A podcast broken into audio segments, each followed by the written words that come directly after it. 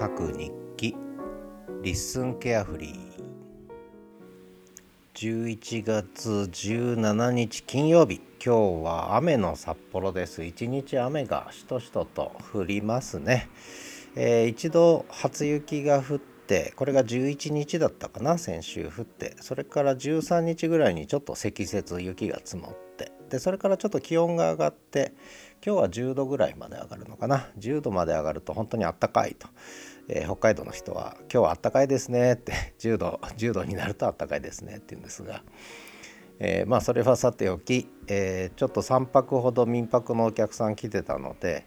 え少しポッドキャストの方聞く方も喋る方も少ししゃべサボってたんですがって。いやサボってないだろうとお前アップしてんじゃないかと思う人もいるかもしれませんがすいませんお騒がせしております。えー、そんな声で書く日記ですが2日に1回ずっと続けてきてこれで53個目のエピソードになります。で今日はあのリスニングウィークリーというね週に1回金曜日に出させていただいてるやつ、えー、結局私その2日に1回のこの声で書く日記と週に1回のリスニングウィークリーそれから月間始めるキャンパスって出させていただいてるんですが、えー、まあそれはいいとしてあの詳しくはちょっとリスニングウィークリーの方でねお話しさせていただいたんですが「はじめの一声」という、えー、これは新番組ではありません。このリスンケアフリーの中に声で書く日記と並行して走っていくのがこの「はじめの一声」でこの「はじめの一声」のコンセプトは、えー、スマホ1本で、えーブラウザ上のリスンのブラウザ上の録音開始ボタンを押してそのままアップするというね、えー、初めの一声。でこれにはちょっと意味を込めてて初めは私の名前がはじめなんですね。始めるキャンパスのはじめさんということで、えー、やや定着してるんですがはじめの私の一声ということとあと人っていうのはその一つって意味ともう一つは人間人ですよね。パーソン。人の声というね、えー、いう意味もちょっと込めてたりするんですけどね、えー、一言じゃなくて一声ということでこれは最初の一声1初めの一声。大体30秒ちょっとやったのかな。で立ち飲み屋でゲスト収録をしたと。これ楽しかったですね、えー、これが1分ぐらい喋ったかな。でその後ついつい夜家に帰ってきて酔っ払って帰ってきて結構飲んだんです。紹興酒飲んで日本酒飲って久し久しぶりに外で飲んだもんで嬉しくて、えー、楽しかったのでで家に帰ってきてトイレに入ってトイレの中で1分30秒、えー、喋りたくて喋ったのがやっぱり革命児という一声さんということでトイレでも配信できちゃうと。ね瞬時に配信できちゃうという。革命的ですね。これはねすごいですね、えー、その辺の詳しい事情はちょっとあのこのブラウザレコーディングがいかに画期的かっていうのは、えー、これからもちょっと語っていきま語っていくことになると思いますがとりあえずリスニングウィークリー今日配信したやつですね、えー、これでもちょっと語ってるんで、えー、よろしければそちらもお聞きいただければと思うんですが、えー、でこのブラウザ録音ねすごい。えー、何がすごいか、えー、これはリスニングウィークリーで喋っちゃったのでここではもう喋りません。でやっぱり原点回帰ね。でこの原点回帰の話を少しこれ近藤さんの言葉なんですけども、えー、原点回帰。これはポッドキャストの原点ではなくて LISTEN の原点ですね。もう手軽にポッドキャストができるという、まあ、その原点に回帰するということだと思うんですがポッドキャストの原点とはちょっと違うところに実はあるんですよね。だからまあポッドキャストとは何かっていうのはいろいろ語るといろんなこと出てくるんですがこれ一度やっぱり少し整理してもいいのかなと。今ポッドキャストの世界に何が起きているのかっていうね、えー、まあおそらく今度の12月のイベントでアドベントイベントでねそんなことがいろんな角度から語られるんだろうなということでそのこともちょっと楽しみにしてますけれどもとにかく原点回帰。何の原点なのか。で私にとってはこれはむしろポッドキャストの原点でもなければリスンの原点でもなくて SNS の原点回帰ですね。SNS の原点回帰の必然的な、えー、一つの要素として手軽に配信できると。しかも音声をですね音声を手軽に配信できる。つまり SNS の中に音声配信が手軽にできるようになったということの意味で私にとってのこの原点回帰はむしろ SNS の原点回帰だとこれはね、えー、しかもそれは文字情報とかいうことではなくて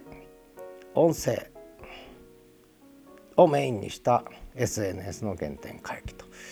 でそれのツール画期的なツールがこのリスンのブラウザ録音と。ねもうすごいハマってますけども、えー、そんなことでこれからもちょっと一声一声とうるさいと思いますけども。えー、ね鶴の一声なんて言葉もありますけどもう近藤さん鶴の一声もないまま、えー、もう一アクションですね、えー、もうパッと作っちゃったという。すごいですねこれね。これはすごいですね。すごい、えー、すごい。もうそればっかり言ってますけどね。まあそんなことでちょっと初めの一声が始まりましたよということですね。でちょっとその話をもう少しだけさせていただくと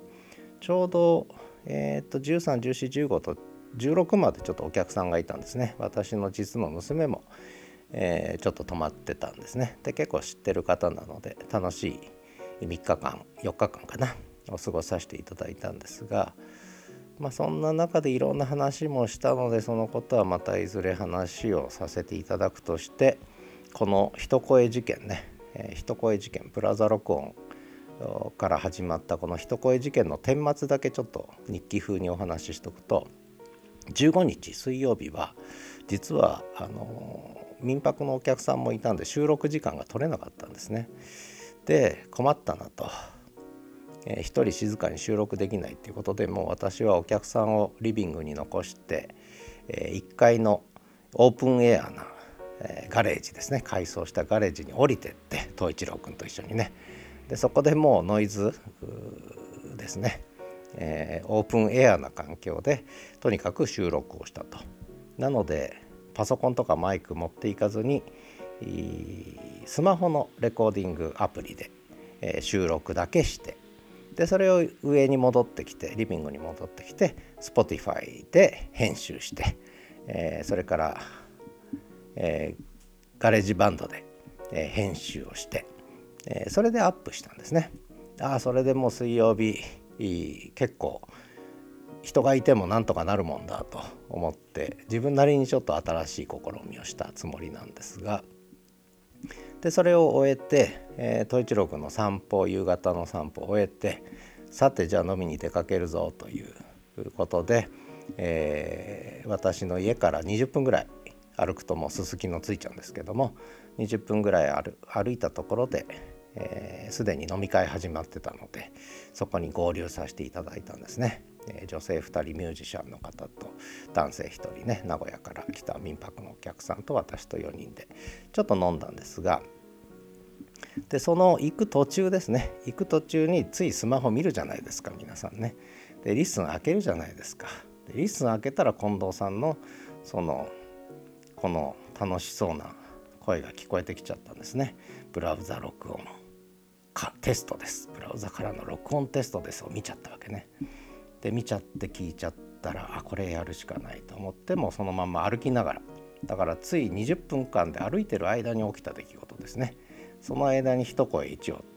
配信しちゃったと。でその後飲み会場に合流してで飲んで喋って満足してでその後ちょっと男性と2人でねちょっともう一杯だけ飲みましょうって言ってその隣の隣ぐらいの一杯飲み屋に入って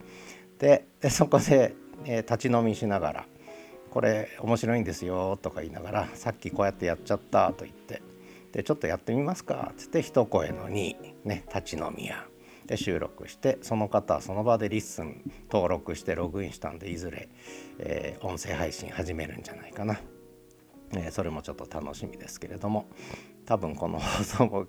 配信も聞かれると思うんでね、でそれで立ち飲み屋でそのままポンポンともう5分もかからずにアップしちゃった。でそれで最後は、えー、家に帰ってきて酔っ払って家に帰ってきて興奮冷めやらぬ中トイレで座り込んで1分30秒とこれが一声さんということで、まあ、内幕をばらすと、えー、そんな形の初めの一声が始まりましたよということで、えー、ね鬱陶しいなと思ってる方はやっぱりいるかもしれませんがごめんなさい。でこれをね声の日記のシャープをつけるかどうかハッシュタグをね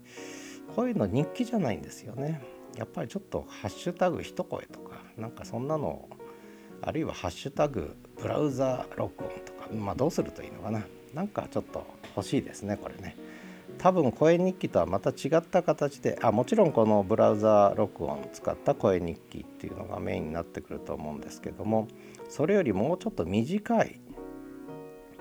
えー、つぶやきですよねやっぱりツイート的な